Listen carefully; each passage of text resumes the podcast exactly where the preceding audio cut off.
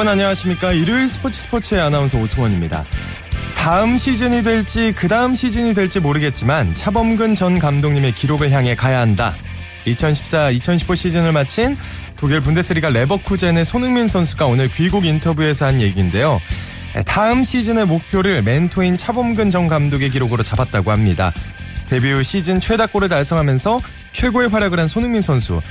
이번 시즌은 끝났지만 그는 벌써 다음 시즌을 준비하고 있는데요. 이렇게 끊임없이 노력하는 모습, 그를 최고의 선수로 만든 게 아닐까 싶습니다. 손흥민 선수의 올 시즌 활약상 잠시 후 축구 전문 기자와 함께 자세히 알아보겠습니다. 자, 일요일에 함께하는 스포츠 스포츠 먼저 프로야구의 열기부터 느껴봅니다. 오세는 윤세호 기자와 함께합니다. 안녕하세요. 네, 안녕하세요. 네, KT는 오늘 잔치집일 것 같아요. 하나를 상대로 아주 화끈한 공격력을 선보였는데요. 큰 점수 차로 이겼어요. 네, KT가 오늘은 하나를 꺾고 스위프를 면했습니다. KT 타선은 오늘 14안타 13득점을 폭발시키면서 13대 4로 대승을 거뒀는데요. 네. 네, 그러면서 4연패 탈출에도 성공을 했고 시즌 9승도 거뒀습니다. 음. 어, 김상현 선수가 홈런 포함 2안타를 쳤고 장성우 선수는 3안타, 문상철 선수가 2안타로 네, 타선을 이끌면서 하나에게 당한 지난 두 번의 패배를 수록했습니다. 네, KT가 공격력 도 문제가 조금 있었지만 어, 수비가 아주 불안했었는데 오늘은 괜찮더라고요. 네, 확실히 선수는 전체적으로 뭐 연패를 끊겠다는 다짐이 강해 보였는데요. 네. 어, 수비 에러가 단 하나도 없었고요. 투수들의 제구력도 나쁘지 않았습니다. 특히 하나 마운드가 다사고 11개를 범한 반면에 KT는 3개만 기록을 했거든요. 네. 경기 내용 면에서도 점수차만큼이나 KT가 하나를 압도한 그런 경기였습니다. 네, 오늘 특히 KT의 김상현 선수 4번 타자 역할을 아주 톡톡히 했죠. 네, 김상현 선수가 홈런 포함 2안타로 어, 오늘 10홈런을 쳤거든요, 시즌. 네. 그러면서 4년 만에 두 자릿수 홈런을 기록을 했는데요. 네, 2011 시즌 이후 처음입니다. 음. 네, 사실 그동안 김상현 선수가 부상과 부진이 겹치면서 해결사 역할을 못했는데 올해 KT 유니폼을 입으면서 부활에 성공을 했습니다. 네, KT의 또 박용근 선수 경기 도중에 부상을 당했는데 상태가 어떤가요? 네, 오늘 장성호 선수의 5회말 장성호 선수의 적시타 때 홈으로 들어오다가 오른쪽 발목을 다쳤거든요. 네. 곧장 병원으로 후송이 됐는데요. 어, 정강이뼈 골절상을 당한 것으로 드러났습니다. 음. 어, 곧 수술을 받을 예정인데 복귀까지 8주가 필요하다고 합니다. 그렇군요. 어, 경기가 끝난 후 두 감독의 반응은 어땠나요? 네, 뭐 일단 어, 조보명 감독은 어, 야수들의 집중력을 칭찬을 했는데요. 타석에서 높은 집중력을 발휘하면서 이길 수 있다고 했고 음. 하나 김성근 감독은 어, 대표를 당한 것을 지적했는데 어, 오늘 총 6명이 투수를 썼는데 투수들이 다 변변, 변변치 않았어요. 네. 그러면서 투수 교체에서 실수가 있었다고 이렇게 얘기를 했습니다. 그렇군요. 기아는 천적인 선두 삼성에게 이틀 연속 무실점 승리를 거뒀네요. 네, 기아가 삼성을 상대로 무려 4년 만에 3연전 위닝 시리즈에 성공했습니다. 예. 어, 특히 어제 오늘 삼성 타선에 단 한 점도 내주지 않으면서 음. 이틀 연속 영봉승이 영봉승을 거뒀는데요. 네. 어, 어제 1대0 승리에 이어서 오늘은 2대0으로 승리를 했습니다. 네, 어제는 양현종, 오늘은 스틴슨 아주 명품 투수전을 벌였는데 최고의 호투를 보여줬죠. 네, 스틴슨 선수가 정말 한국의 오늘 최고의 활약을 했는데 어, 8이닝 동안 안타를 8개를 맞았지만 그래도 실점을 하지 않았고 있거든요. 네. 꾸준히 땅볼을 이루하면서 시즌 4승에 성공을 했습니다. 네, 스틴슨 선수와 더불어서 타자 쪽에서 오늘 수훈 선수를 뽑는다면 누구를 꼽을 수가 있을까요? 네, 어제에서 또 브래필 선수가 정말 잘해줬는데요. 예. 어제 필 선수가 경기 막판에 정말 천금의 적시타를 올리면서 1대0 승리도 이끌었는데 오늘도 2타점을 혼자 기록하면서 네, 팀의 유일한 점수를 뽑아냈습니다. 음. 어, 그리고 또 경기 후반 기아 우익수 박진태 선수가 정말 그림 같은 다이빙 캐치로 삼성이 막판 추격을 저질했거든요. 네, 네, K 선수와 박준태 선수의 활약을 높게 평가해야 될 것 같습니다. 그렇군요. 또 사직구장은 이틀 연속 아주 난타전이 벌어졌는데 롯데가 LG를 상대로 대승을 거뒀네요. 네, 롯데가 3년전 내내 정말 가공할 만한 활약을 과시하면서 4연속 위닝 시리즈에 성공을 했는데요. 네. 어, 오늘은 강민호 선수가 또 일을 냈습니다. 어제 이어서 홈런을 쳤고 오늘 또 연타석 홈런까지 치면서 맹활약을 했거든요. 그러면서 롯데가 10대 3으로 LG를 꺾었습니다. 롯데와 LG의 세 게임 연속 지금 어, 두 자릿수 점수가 나오고 있는데 오늘 홈런쇼를 롯데가 벌였는데 몇 방이 나온 건가요?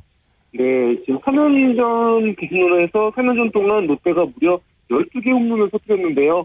어제 7개를 기록했는데 오늘도 4개를 또 기록을 했습니다. 네. 어,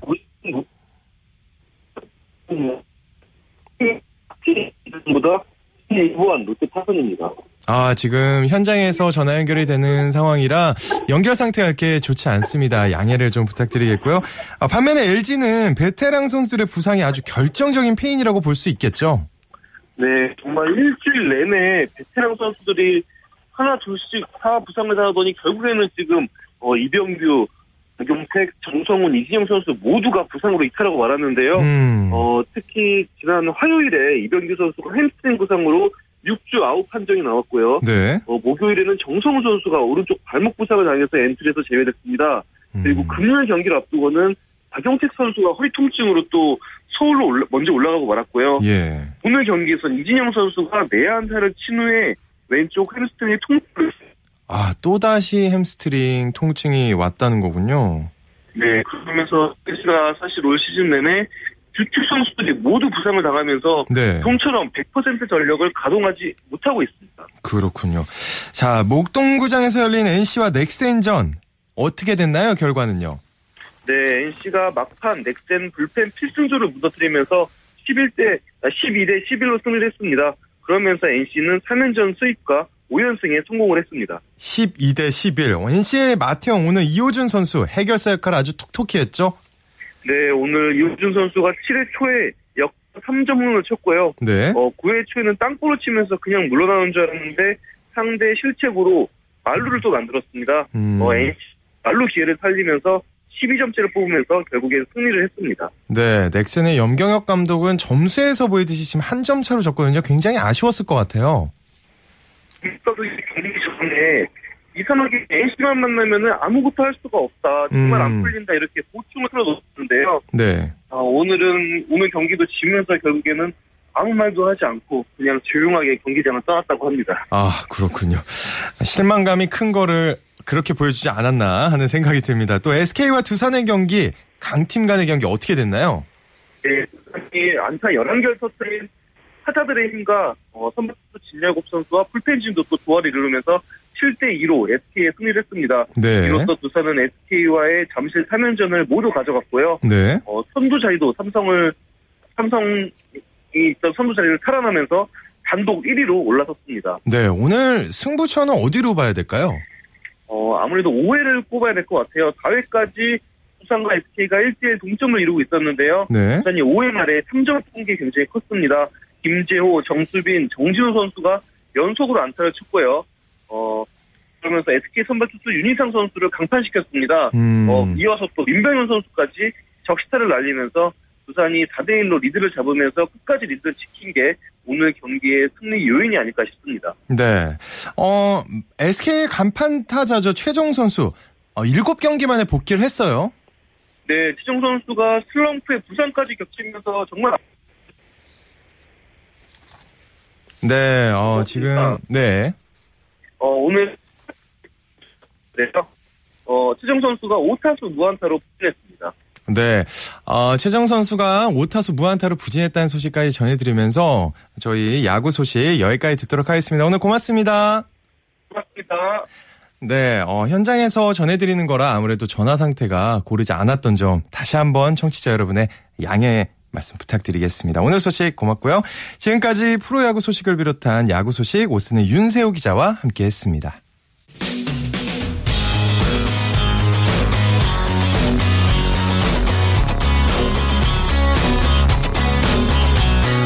따뜻한 비판이 있습니다. 냉철한 분석이 있습니다. 스포츠 스포츠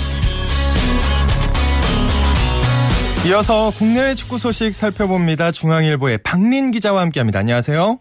네, 안녕하세요. 아, 일단 전화 연결 상태가 양호합니다. 먼저 K리그 클래식부터 살펴볼게요. 부산이 광주 원정 경기에서 극적으로 이겼네요.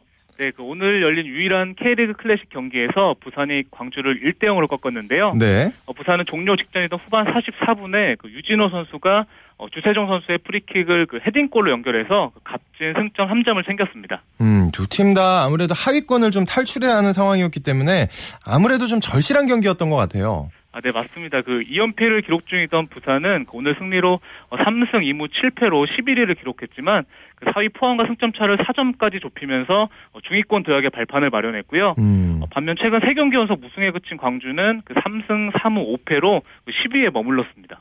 시즌 초반에는 광주가 아주 분위기가 좋았던 것 같은데 세 경기 연속 지금 무득점에 그친 거잖아요. 이렇게 부진한 이유 어떻게 얘기할 수 있을까요? 네, 그올 시즌 K리그 클래식으로 승격한 광주는 그 3월에는 2승 1무를 거두면서 돌풍을 일으켰는데요. 네. 하지만 그 최근 골대 앞에서 그 볼처리 미숙으로 어, 최근 3경기 연속 무득점에 그치면서 그 부진한데요.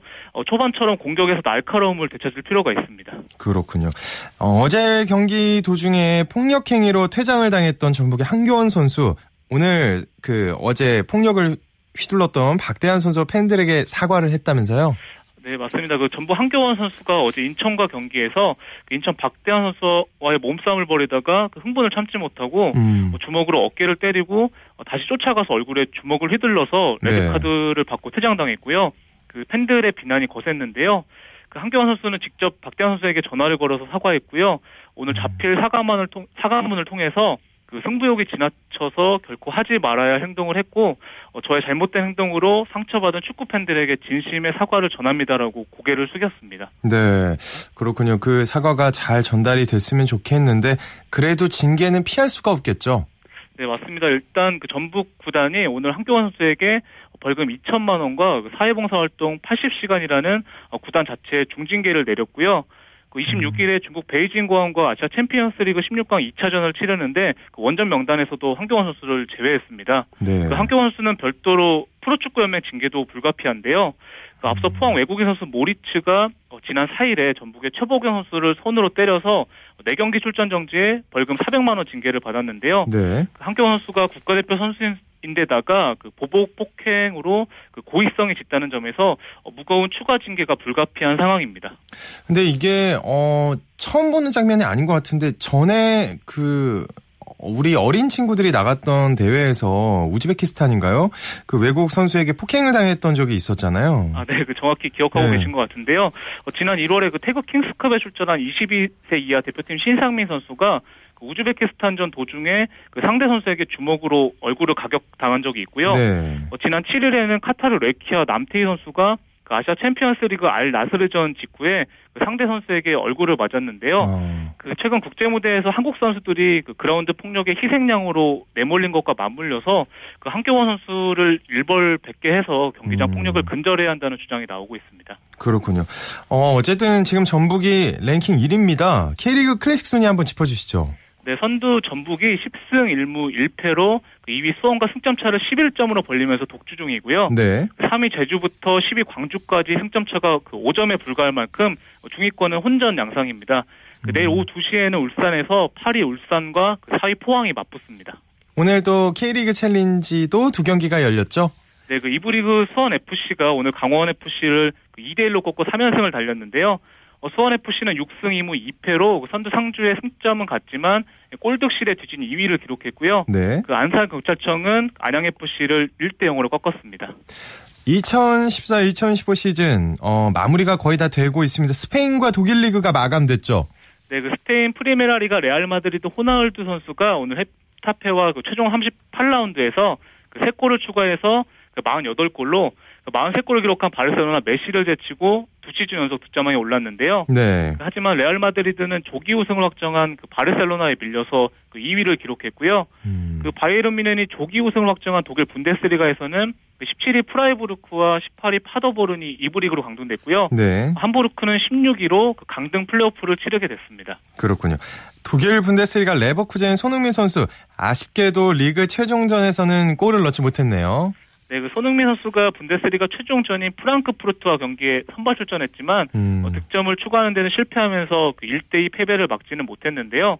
그 레버쿠젠은 17승 10무 7패로 14팀 중에 그 4위를 기록했고요.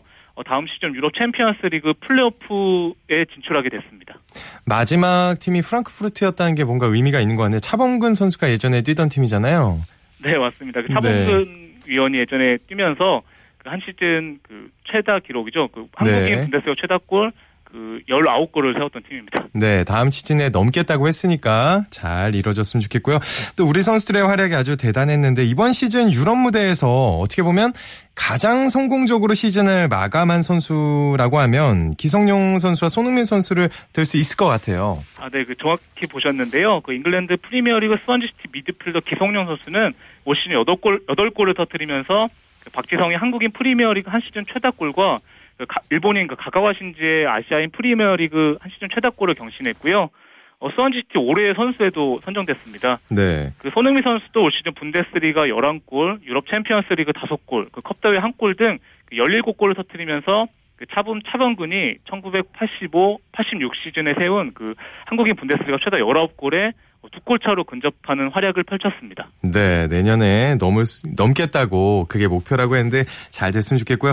또 기성용, 손흥민 선수도 잘했지만 또 다른 유럽파 선수들도 아주 활약이 좋았잖아요. 네, 그 독일 아우크스부르크 중앙 수비수 홍정호 선수는 올 시즌 중반부터 주전을 꿰차면서 그 팀 5위와 다음 시즌 유로파리그 진, 진출에 힘을 보탰고요. 네. 어, 독일 마인츠 미드필더 구자철 선수는 그 컵대회 포함해서 각종 대회에서 그 7골을 터뜨리면서 그 마인츠 동료인 박주 선수와 함께 그 팀 11위에 일조했습니다. 음. 어, 독일 호펜하임 그 왼쪽 수비수 김진수 선수도 그 아시안 게임과 아시안컵 강행군 속에서도 이적 첫 시즌에 19경기에 출전하면서 그 다음 시즌 전망을 밝혔습니다. 네.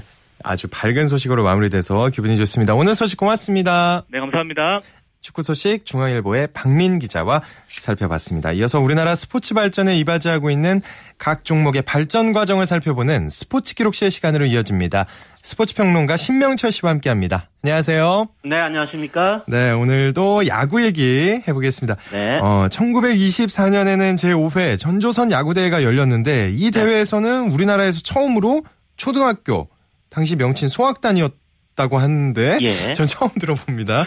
어, 야구 경기가 열렸다고 지난 시간에 얘기를 해주셨잖아요. 그랬었죠. 네. 근데 그 제5회 전조선 야구대 소학단 결승에서는 인천 공립보통학교가 협성보통학교를 10대 7로 물리치고 우승을 했는데요. 네. 그 좀 이렇게 저보다도 더 위에 선배님들은 뭐 알고 계시는 그 학교 명칭이긴 한데 1907년에 개교한 인천 공립보통초등학교는 일제 강점기 동안에 네. 인천 창영 공립보통학교, 인천 창영 공립심상소학교, 인천 창역 공립국민학교. 근데 국민의 한국 시민의 줄임말이라는 건 뭐 많은 분들이 알고 계실 텐데요. 네. 이렇게 이름이 계속 바뀌었고 음, 그동안 이제 해방 이후에도 하- 상당히 오랜 게 아니라 국민학교란 말이 그대로 있다가 1990년대 중반쯤에 이게 초등학교로 일제 다 이름이 바뀌지 않습니까? 네. 예, 그래서 인천 창영 초등학교가 됐는데요. 제가 이 학교를 특별히 이렇게 더 말씀드리는 이유는 야구 역사에도 나오는 학교이기도 하지만 음. 이 100년이 넘는 역사를 자랑하는 이 인천 창영 초등학교는 여전히 야구부가 있고요. 어, 예, 그리고 최근에 어깨 수술을 받은 미국 프로야구 로스앤젤레스 다저스의 왼손 투수 류현진 선수가 네. 이 학교에서 야구를 배웠습니다. 아, 그랬구나. 이런 예. 역사적인 예, 기록이 있는 학교입니다, 바로. 어. 예, 그리고 중학단 결승에서는 뭐 야구 초창기에 늘 이제 나오는 학교가 되겠습니다만은 배재고보가 휘문고보를 22대 1로 크게 누르고 왕좌에 올랐고요. 네. 청년단 결승에서는 대구 청년단이 10대 3으로 조선 야구단을 꺾고 우승했는데요.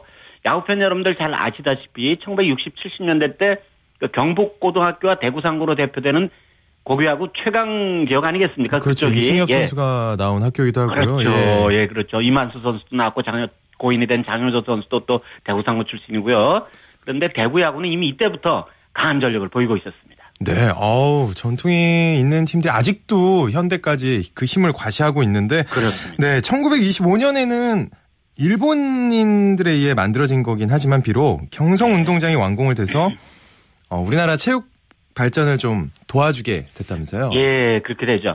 1920년 10월 15일 그 대한제국, 그러니까 우리 대한제국의 훈련원터, 그러니까 군인들이 이제 훈련받고 받은 그 터에 경성운동장, 뭐 이제는 흔적 수 없이 사라졌습니다만 뒤에 이제 서울운동장, 동대문운동장, 야구장, 뭐 우리나라 스포츠 스포츠 좋아하시는 분들 뭐 특히 야구나 축구 팬 여러분들은 뭐 한두 가지씩 다 추억을 갖고 있는 네. 그 바로 운동장이 준공이 됩니다. 음. 이게 이제 우리나라 체육 발전에 뭐 일제 강점기도 그랬습니다만 해방 이후에도 크게 이제 발판이 되고 디딤돌이 되는데요. 일본인들의 조직인 조선체육협회 그러니까 우리나라 우리 선배분들이 만든 조선체육회는 또 다른 단체가 그 당시에 있었습니다. 네. 우리가 만든 건 조선체육회고 일본인들이 이 땅에서 만든 그 체육단체는 조선체육협회라는 게 있었어요. 어. 예, 근데 이 조선체육협회는 경성운동장 개장식 다음 날인 10월 16일부터 이틀 동안 아, 그곳에서 제1회 조선 신궁 경기대를 열었고요. 이 조선체육회는 그러니까 우리나라 사람들이 만든 조선체육회는 일본인들의 조선 신궁 경기대에 맞서서 10월 15일부터 4월 동안 배저거버 운동장에서 제6회 전조선 야구대회를 개최했습니다. 이 음. 대회부터 야구도 축구처럼 전문 학교만이 출전하는 전문단을 새로 마련했습니다. 네. 그러면 어 그 조선체육협회가 아닌 조선체육회가 주체적으로 만든 전조선 야구 대회는 어떤 팀들이 출전해요? 네, 이 대회는 이제 소학단에는 인제 앞에 말씀드린 인천 공립보통학교 그리고 신명학교 그리고 진남포 공립보통학교 이렇게 세 개 팀이 참가를 했고요. 네. 중학때는 양정고와 경신학교. 그러니까 경신학교 경우는 이제 요즘은 이제 축구 명문교로 많이 알려져 있었는데 음. 예, 지금 많이 알려져 있는데 그 당시에는 또 야구도 제업했습니다. 그래서 어. 이렇게 세 개 팀이 나왔고 전문단에는 연희 전문과 세브란스 의학 전문 두개 팀만 출전을 했습니다. 뭐 잘 아시겠습니다만은 연희, 연희 전문과 세브란스 의학 전문은 1956년 합병해서 오늘날 예, 이제 예. 연세대학교가 되는데 일제강점 때는 서로 다른 학교였죠. 아. 예, 그리고 연희 전문은 보성 전문, 그러니까 오늘날 이제 고려대학교가 되겠습니다만은 두 학교가 야구, 축구, 농구 등 일제강점기 때 운동부를 육성해서 우리나라 스포츠 여명기 발전에 크게 이바지를 했습니다. 청년단에는 전 개성, 그리고 서울구락부, 전 경신, 대구 청년단, 고려구락부 이렇게 다섯 팀이 참가했는데 음, 몇번 앞전 그 이 시간에 말씀드렸습니다만 이 구락부라는 건 이제 클럽의 일본식 음영화가 되겠습니다. 아, 네. 일본식 음영화입니다. 네. 네, 잘 감안해서 청취자 여러분이 들어주실 거라 믿습니다. 네, 대회 결과는 어떻게 됐나요? 네, 소학단 결승에서는 진남포 공립보통학교가 인천 공립보통학교를 14대 12로 물리치고 우승을 했는데요. 음, 북한 지역인 진남포에 있는 보통학교, 예, 우리 요즘으로 치면 이제 초등학교가 되겠는데 이게 우승했다는 사실이 참 눈길을 끕니다. 네. 1990년대 초반까지만 해도요. 북한은 아시아 야구 선수권대 또 뭐 아시아 지역에서 열리는 친선대 등에 출전하면서 야구가 명맥을 유지하고 있었거든요. 아, 그렇군요. 예, 네. 그런데 그리고 북한 출신 야구인들도 꽤 많으세요. 음. 그런데 최근 북한 야구 소식은 거의 들리지가 않고 있네요. 뭐 조금씩 조금씩 야- 소식은 들려오는데 1990년대만큼의 그런 좀 이렇게 야구를 적극적으로 이렇게 널리 알리려고 하는 그런 노력은 없는 것 같고요. 네. 네, 중학단 결승에서는 배재고버가 양정고버를 21대 6으로 누르고 2연속 우승했고요. 우리나라 야구 초창기 자꾸 배제 얘기 나오지 않습니까? 네, 그러네요. 예, 그 당시 최강이었고요. 음. 예, 전문단에서는 연희 전문이 세브란스 의학 전문을 18대 1로 대파하고 정상에 올랐습니다. 음. 청년단 결승에서는 서울구락부가 대구 청년단을 물리치고 우승했는데 아쉽게도 이 경기의 스코어는 확인이 되지 않습니다. 초창기 그 야구의 여러 가지 기록들을 쭉 이렇게 살펴보면 네. 이따금씩 이렇게 그 기록들이 이렇게 듬성듬성 빠져 있는 게 좀 있습니다. 음. 예, 그게 아마 그 당시 기록이 지금처럼 세세하지 않았던 것도 있고 예, 그런 내용들이 있었던 것 같습니다. 어, 야구가, 야구는 꼭 기록의 스포츠인데 그런 그렇습니다. 점에서 조금 아쉽네요. 예, 그런 점은 좀 아쉽습니다. 네. 자, 조선체육회. 어, 우리나라 사람들이 네. 중, 중심이 돼서 창립한 그렇습니다. 1925년 10월 28일 경성 운동장을 사용하게 된다는데 예. 이게 가능한 얘기였나요? 그러니까 이제 일본인들이 그 운동장을 만들었지만 그래도 뭐 어차피 이제 식민지배를 하고 있었으니까 네. 예, 조선일보도 결국 뭐 운동장을 쓰게 했겠죠. 예. 음. 그 조선체육회가 1925년 10월 28일 경성 운동장에서 이제 그 뒤로 서울 운동장, 동대문운동장 지금 이제 없어졌습니다만 이 경성 운동장에서 시카고 대학, 미국의 시카고 대학 팀과 이야. 전 경성군의 야구 경기를 주최를 했습니다. 네. 그러니까 1925년에요. 예. 이것이 조선체육회가 경성운동장을 사용한 첫 번째 행사였고요. 이 경기에서 전 경성군, 말하자면 서울 선발군이 되겠죠. 2대 11로 크게 졌습니다만은 뒷날 요즘 이제 고교야구 전국대회에서 타격 잘하는 선수에게 주는 그 상이 하나 있죠. 이영민 타격상. 네네네. 예, 이 이영민 타격상이 제정될 정도로 당시 명타자였던 이영민이 안타를 치고 또 당시 그 청소년들 저희들의 한참 선배들 되시겠습니다만은 어. 그 청소년들의 영웅이었던 마춘식 선생이 또 안타를 쳐서 이영민 선수를 홈으로 부- 불러들여서 관중들이 정말 기뻐했다는 그런 당시 그 기록들이 남아 있고요. 네. 근데 이영민 선생은요 야구뿐만 아니라 축구, 육상, 중거리입니다만 육상도 우리나라 스포츠 초창기에 만능 스포츠맨이었습니다. 아, 네. 예. 그리고 대단하네요. 경성운동장은 앞에서 잠깐 말씀드렸습니다만은 1945년 해방 이후 프로야구 출범하는 1982년 그 무렵까지 우리나라 야구의 그야말로 근거지로서 제 몫을 다했습니다. 그런데 이제 흔적조차 찾을 수 없게 됐으니 음. 참 많이 아쉽고 중장년 야구 팬들이라면 참 누구나 이 운동장과 얽힌 일화들이 하나씩 다 이제 안고 계실 텐데 네. 많이 좀 아쉽습니다. 그쪽에 뭘 하나 이런 아주 훌륭한 그 스포츠 시설이 있었다는 거를 좀 상징적으로 좀 물론 그 축구장 쪽 조명탑이 지금 남아 있긴 합니다만 네. 그쪽 지역을 오히려 스포츠 시내에 있는 스포츠 시설로 어떻게 좀 재개발을 했었으면 어떨까 하는 그런 아쉬움이 저는 아직도 있습니다. 네. 종대문 운동장 없어졌을 때 드는 아쉬움, 뭐, 비슷한 아쉬움일 거라고 생각하는데, 좀 더 스포츠를 좀 역사적 가치로 인정해주고, 문화적 가치로 인정해주고, 네. 그런 생각이 좀 많아졌으면 좋겠습니다. 그렇습니다. 네. 다음 시간에 더욱 재밌는 얘기 기대하겠습니다. 고맙습니다. 네, 고맙습니다. 네. 지금까지 스포츠 기록실 스포츠 평론가 신명철 씨와 함께 했습니다. KBS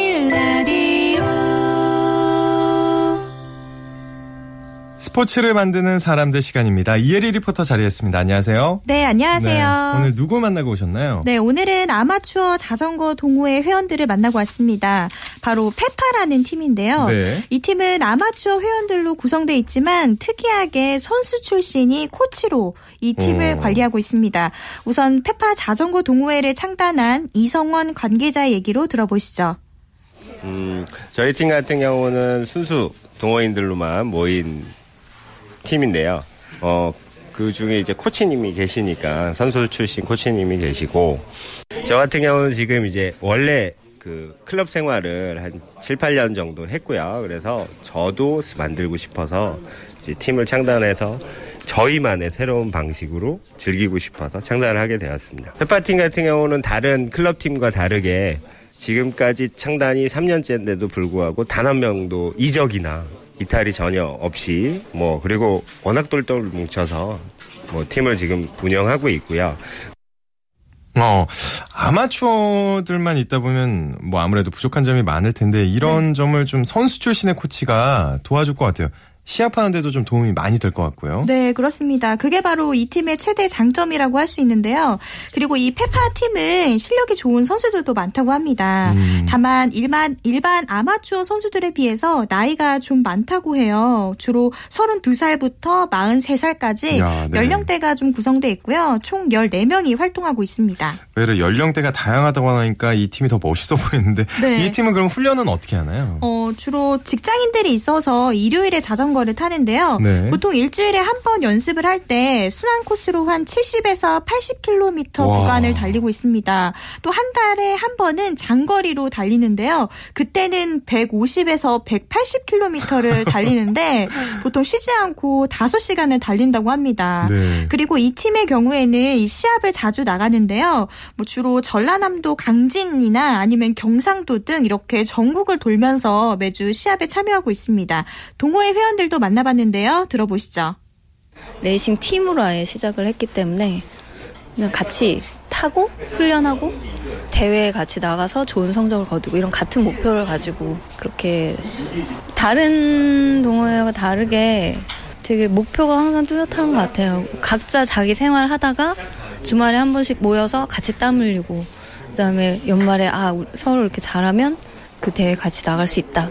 뭐 이런 같은 목표를 가지고 막 항상 즐겁고 그러니까 그 저희 팀 모토가 힘들지만 즐겁게 그렇게 항상 달리고 있습니다. 이게 제가 생각하기로는 자전거를 즐기는 사람들은 보통 사람들은 보면은 그냥 자전거 타고 가봐야 한강 뭐 20km 내외 뭐 1시간 정도인데 이렇게 레이싱 활동하는 사람들은 못해도 기본 한 100km 이상은 다 타야지 어느 정도 적성이 풀리거든요. 그런 거 보면 그렇게 힘들게 자기를 좀 괴롭히고 하는 걸 즐기는 것 같아요. 그리고 페파에서 잘 타시는 분들이 있으니까 그만큼 자기를 괴롭힐 수 있는 시간이나 기회가 더 많은 것 같아요. 네. 어, 자전거 인구가 거의 천만에 육박한다고 들었는데 네. 그러면은 우리나라에 이런 아마추어 자전거 동호회는 얼마나 될까요? 숫자가. 네, 한 30여 개 정도 되고요. 네. 시합에는 다만 20개의 팀만 출전할 수 있습니다. 음. 이 자격은 MCT라고 해서 시합에 나갈 수 있는 자격을 얻을 수 있는 포인트 제도가 있는데요. 각 음. 팀원마다 이 포인트를 합산해서 20개 팀을 정할 수 있다고 합니다. 네. 어, 이 아마추어 팀이긴 하지만 목표가 어떤 걸까 좀 궁금해져요. 네, 바로 이 숨은 고수들이 총 출동하는 국내 아마추어 동호인들의 최고의 레이스라고 할 수 있는 이 뚜르드 코리아라는 자전거 대회에서 네. 종합 우승을 하는 게 제일 큰 목표라고 합니다. 음. 이 페파 팀의 경우에는 아무래도 좀 나이가 많은 선수들이 있기 때문에 이 대회에서 좀 부상 없이 잘 치러졌으면 하는 바람도 얘기했는데요. 계속해서 팀원들의 얘기입니다.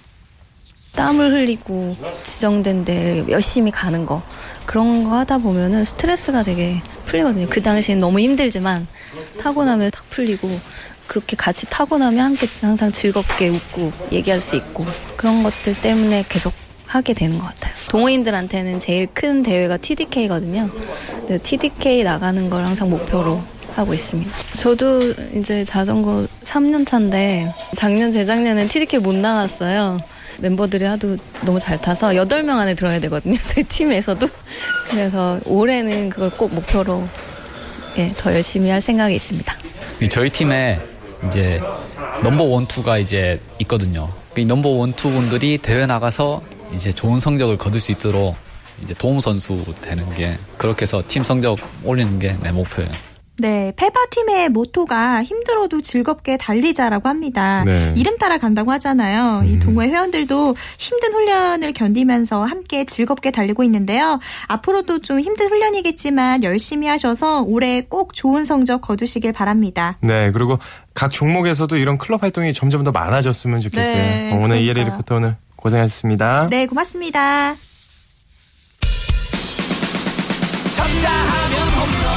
슛 골이고 각본 없는 한편의 드라마. 그것이 바로 그것이 바로 손에 잡힌 우승 트로피. 목에 걸린 그 배달 너와 내가 하나 되는. 그것이 바로 그것이 바로 그것이 바로 꿈꾸던 스포츠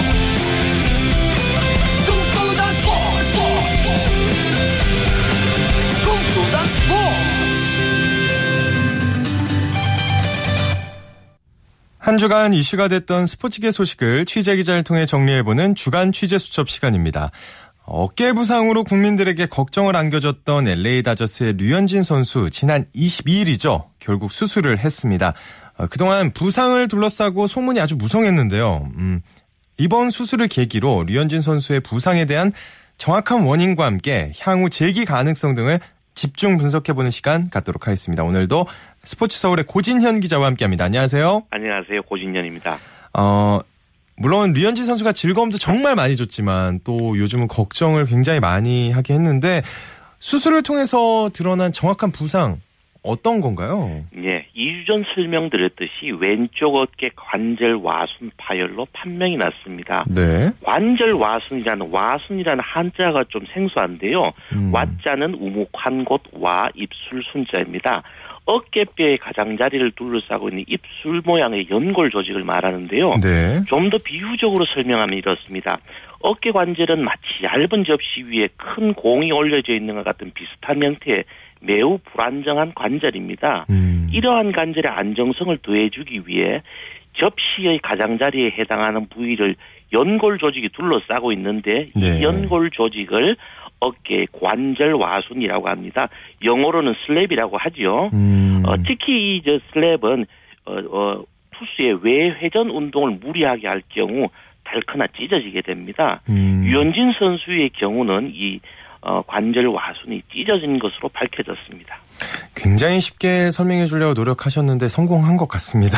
네. 수술 경과는 그럼 어떤가요? 수술 아주 잘 됐다고 합니다. 어, 다행입니다. 예. 지금 류현진 선수를 집도한 닐 엘라트라체 박사는 미국 스포츠 의학계에서 슈퍼 서저리로 유명합니다.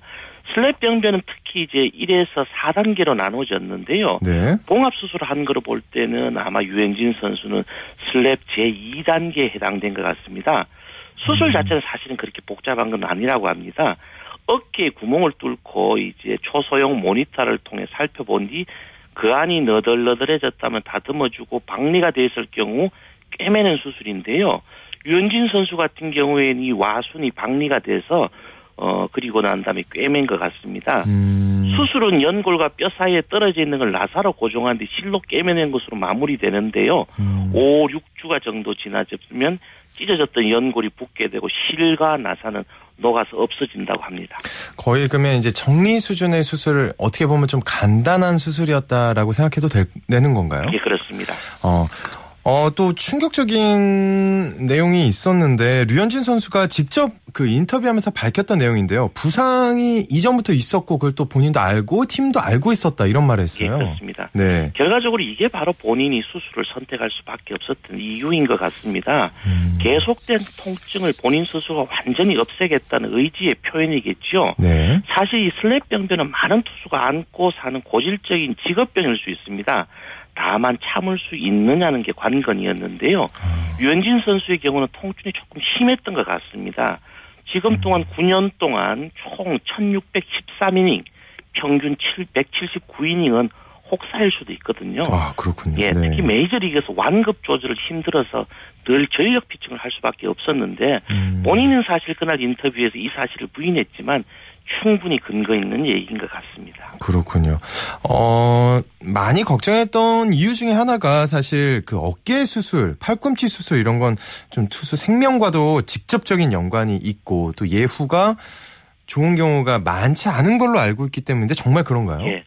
사실은 이 어깨 수술은 마지막 선택이라고 할 수밖에 없는 거는 팔꿈치 인대 수술에 견져볼 때 어, 팔꿈치 인대 수술은 오히려 재활만 잘하면요 네. 후속이 증가하는 이점도 있습니다만 토미존 서저리. 예, 그- 그렇습니다. 예, 예. 어깨 수술은 솔직히 성공 확률이 높지 않습니다. 그 이유는요. 네. 어깨의 복잡한 구조와 연관돼 있습니다. 어깨는 음.